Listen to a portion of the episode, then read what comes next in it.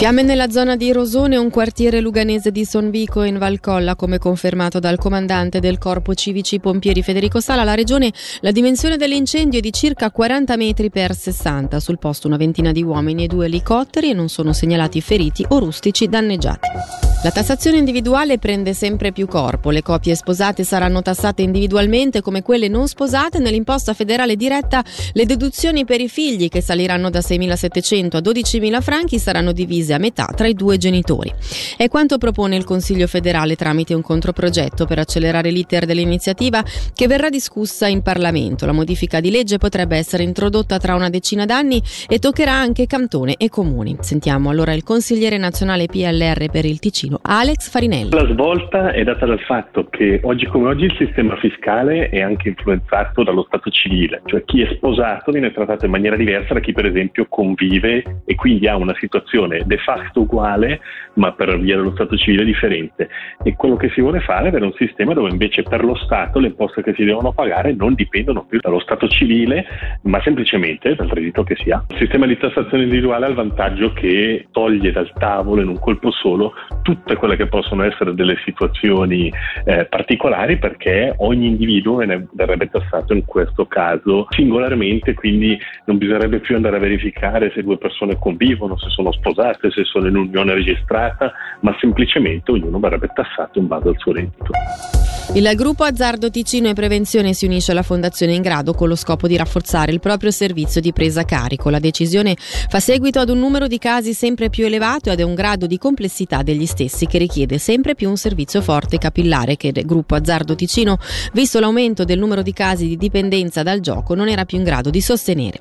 A proposito della complessità delle casistiche, sentiamo allora la direttrice di Ingrado, Karin Gianola. Noi parliamo di policonsumo di una persona, quindi l'uso uso osmodico di più sostanze allo stesso tempo. Questo ha richiesto anche alla Fondazione di elargire le proprie prestazioni con una presa a carico multidisciplinare per rispondere a questo bisogno della popolazione. Il gruppo Azzardo Ticino si è confrontato anch'esso con questa problematica e al loro interno faticavano a dare questa risposta e l'hanno trovata quindi in ingrado.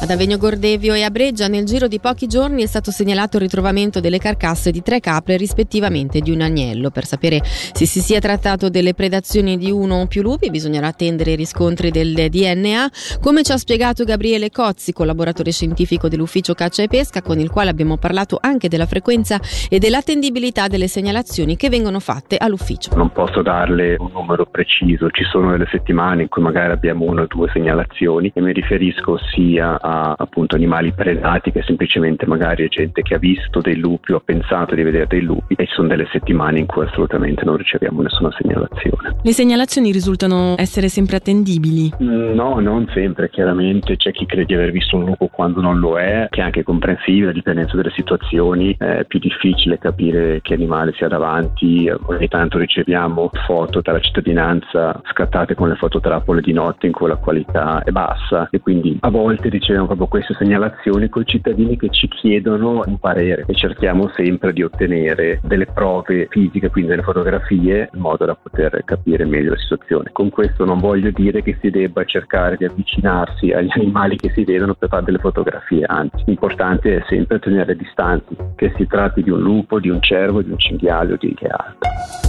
Sono passati 30 anni dall'approvazione dell'iniziativa delle Alpi. Tra i progressi compiuti e gli obiettivi ancora da raggiungere abbiamo stilato un bilancio con Jon Pult, presidente dell'iniziativa e consigliere nazionale, intervenuto questa sera nella trasmissione 091. Beh, il grande obiettivo dell'iniziativa delle Alpi è quello di proteggere la zona alpina, la regione alpina, eh, da tutte le conseguenze negative del traffico di transito. Grazie all'iniziativa delle Alpi, la politica dei trasporti in Svizzera è chiaramente molto più progressista ed ecologista delle altre politiche dei trasporti in altri paesi europei. Siamo riusciti a diminuire il numero di mezzi pesanti, quindi di tir che oltrepassano i nostri passi alpini da quasi un milione e mezzo a più o meno 900 mila. Mm-hmm. È una mhm. storia di successo che non è ancora arrivata al suo fine perché l'obiettivo ufficiale che non ci siano più di 650.000 autocarri non siamo ancora riusciti a raggiungerlo, siamo a circa 930.000, mancava o manca ancora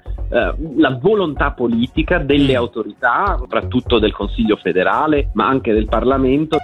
Slow Up Ticino torna domenica 21 aprile. L'evento gratuito come da tradizione prevede la chiusura al traffico motorizzato di un tracciato di 50 km da Bellinzone e Locarno, lungo il quale sono organizzate feste, animazioni e punti di ristoro. E per questa sera dalla redazione di Radio Ticino è davvero tutto. L'informazione torna puntuale domani mattina a partire dalle 6. Da Alessia Bergamaschi, grazie per l'attenzione e l'augurio di un'ottima serata.